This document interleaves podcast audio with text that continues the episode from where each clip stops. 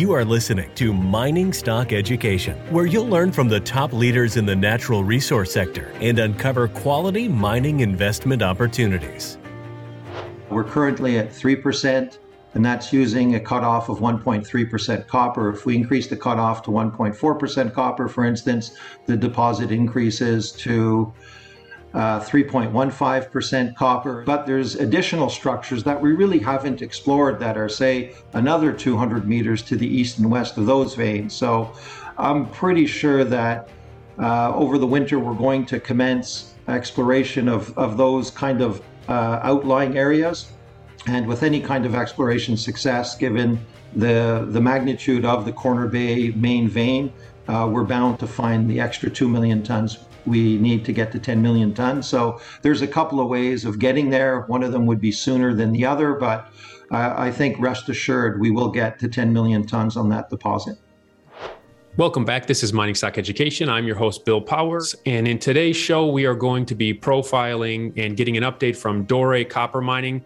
Uh, they're advancing their project, uh, the hub and spoke model of future production, hopefully gold and copper. By twenty twenty-four is the goal. They would like to reach sixty million copper equivalent pounds per year production or one hundred thousand gold equivalent ounces. So Ernie, welcome back onto the program. And at that first deposit that you're looking to bring back into production, you just announced a mineral resource up uh, estimate. So please walk us through this and talk about the significance. Thanks, Bill, and pleasure to be on the show again. We announced the updated mineral resource for the Corner Bay deposit. This is located fifty-five kilometers from our mill. And this is the deposit that we have been drilling uh, since we obtained the properties in twenty seventeen. In twenty nineteen, we did a resource estimate doubling the size of the deposit to three million tons. And with the most recent announcement, we have now more than doubled the size of the deposit to seven point two million tons, maintaining the grade at three percent copper and a gold byproduct of zero point two seven grams per ton gold. So the deposit uh, The increase is a result of about forty, forty-five drill holes that we've put into the deposit since uh, the end of twenty nineteen or early twenty twenty. We've had lots of success, many very good intercepts between uh, two and uh, nine meters thickness with grades between two and a quarter and nine percent copper. And those depo- those intercepts result in a very continuous deposit, which is really interesting because when we get to mining the deposit, uh, we should be able to do so very efficiently. So Ernie, could you talk about the confidence level you have in this deposit at this point in the development? So we're quite confident with the deposit as it stands. Currently, we have approximately thirty to forty percent of the resources in indicated and the rest in inferred. However, the drilling in the inferred region was extremely continuous. Uh, we used about one hundred meter intervals or spacing between the holes, and, and the consistency was, was really good. We could, within a few meters, predict when we're going to hit the structure, and it was always there. And so uh, one of the things we're going to do next year is we're going to drill, uh, do some infill drilling and be able to get almost the entire deposit to the indicated uh, classification. But even more important is the fact that we continue to do exploration drilling on the deposit. Uh, the seven point two million ton resource, the cutoff for that uh, for that resource was in early June, and we've continued to drill since then.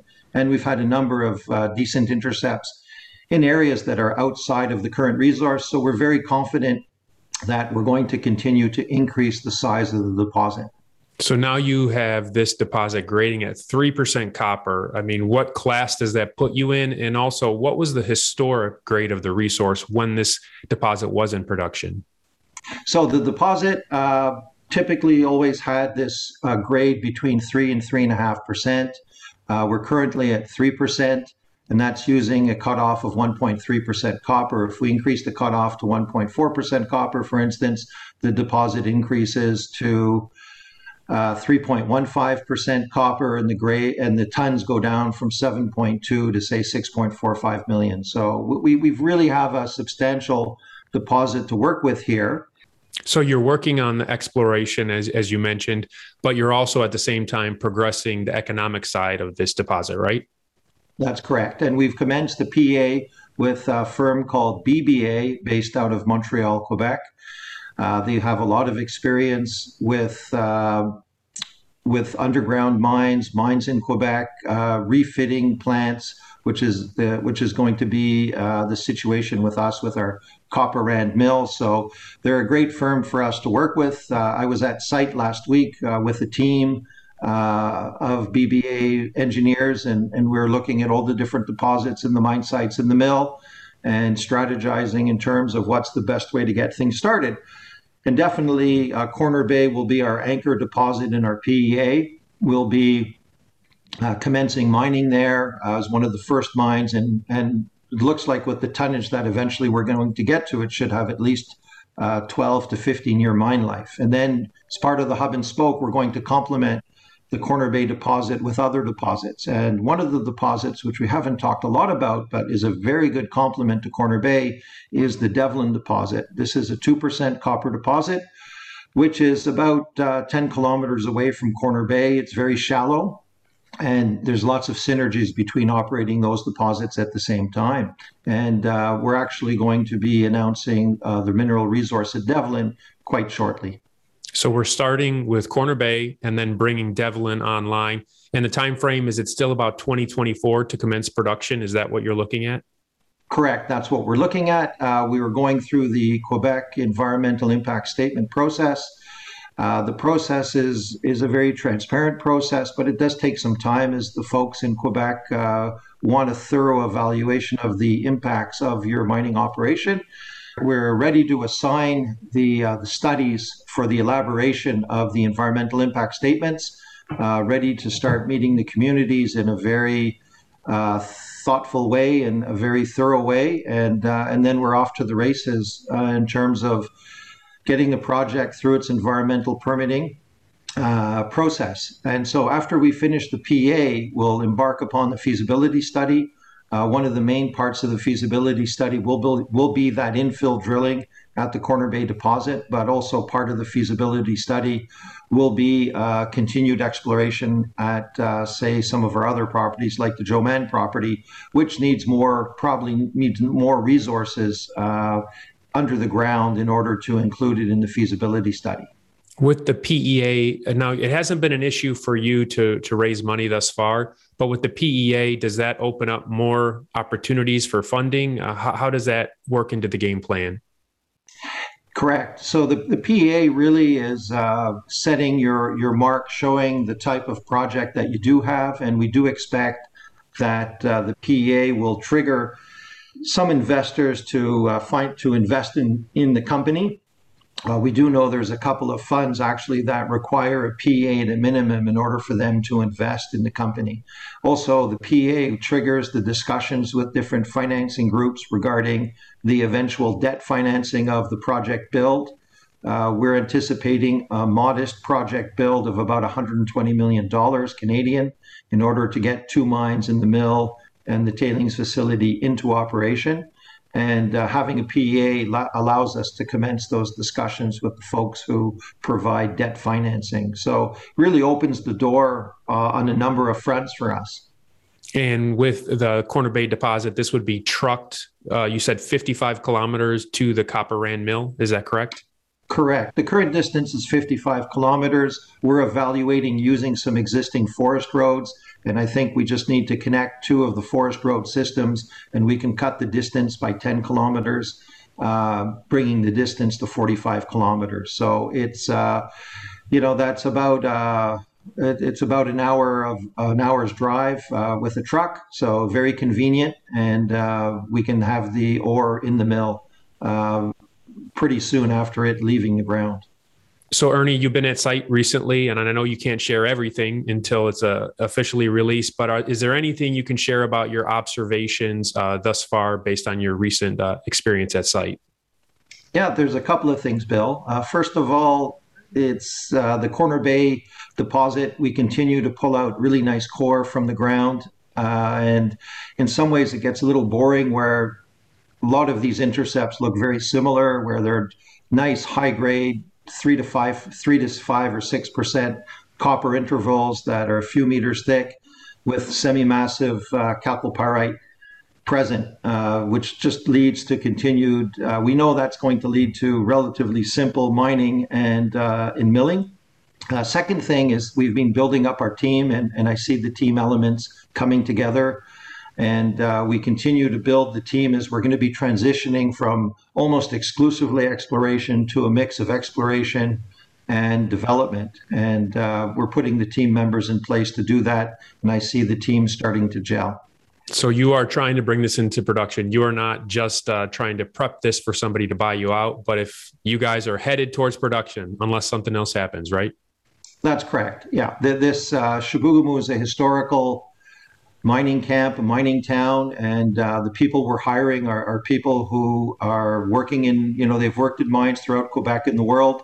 Uh, we're putting together that team to uh, help build and then obviously operate these um, these mines, and we'll reestablish Shibugumu as a copper mining uh, district in Quebec. Ernie, before you go, uh, for those that do like exploration, even though you're transitioning into development, so we're at seven million tons at about three percent copper. Can you give us your hopes or expectation of how many tons you think you can grow uh, this deposit to? So as you mentioned, we're currently at seven point two million tons. Uh, with the drilling that we've been doing over the last few months, uh, the sight line to eight million tons is very evident. And, and then to get to ten million tons, we have a couple of options. One, obviously, is we just go a little deeper, and eventually we'll get there. So it's almost guaranteed that we're going to get to ten million tons. Uh, the other way we can get to ten million tons is via the exploration of parallel veins to the main Corner Bay vein, where of that seven point two million tons, the majority of that is in one, the main vein structure. Uh, we, in the current resource, we've identified an east vein and some west veins that are about two hundred fifty meters east and west of the, uh, of the main structure. But there's additional structures that we really haven't explored that are, say, another two hundred meters to the east and west of those veins. So I'm pretty sure that uh, over the winter, we're going to commence exploration of, of those kind of uh, outlying areas. And with any kind of exploration success, given the, the magnitude of the Corner Bay main vein, uh, we're bound to find the extra two million tons we need to get to ten million tons. So there's a couple of ways of getting there. One of them would be sooner than the other, but uh, I think rest assured we will get to ten million tons on that deposit. The company, again, is Doré Copper Mining, trades in Toronto as D C M C, on the O T C Q B as D R C M F, and also in Frankfurt as D C M. Ernie, thanks for coming on the show and providing this update. Very welcome, Bill, and, uh, and a good day to uh, and a good fall season to all of your viewers.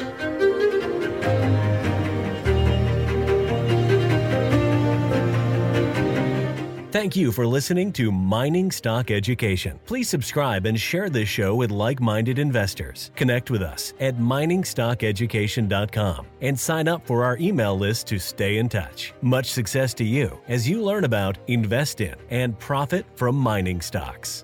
The mining business is one that generates gigantic wealth. You know, a good drill hole that converts might cost fifty or a hundred thousand dollars, and it might discover something worth a couple billion. There is no sector that I know of that has offered up as many predictable circumstances uh, where there was the possibility, certainly not the certainty, but the possibility of ten for one returns as there is in small cap and micro cap mining stocks.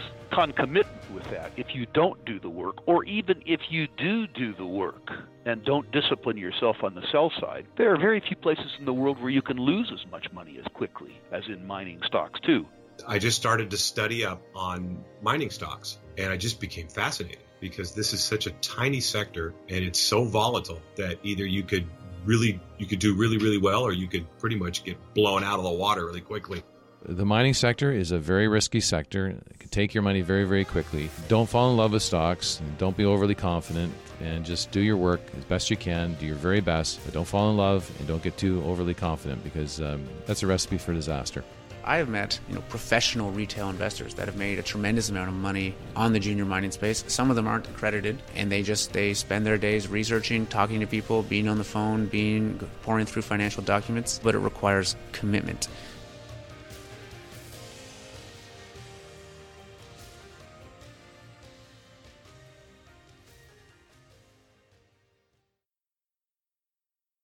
This podcast is for informational purposes only and is not to be considered personal legal or investment advice or a recommendation to buy or sell securities or any other product. We make every effort to be accurate, but the information presented is not to be considered infallible. It may contain errors, and we offer no inferred or explicit warranty. If personal advice is needed, consult a qualified legal, tax, or investment professional. Do not base any investment decision on the information contained on mining stock education dot com, our podcasts, or videos. Make sure you always conduct your own Own thorough due diligence before investing. Realize that we may hold equity positions in or be compensated by some of the companies we feature and therefore are biased and hold an obvious conflict of interest. For our full disclaimer, please visit our website.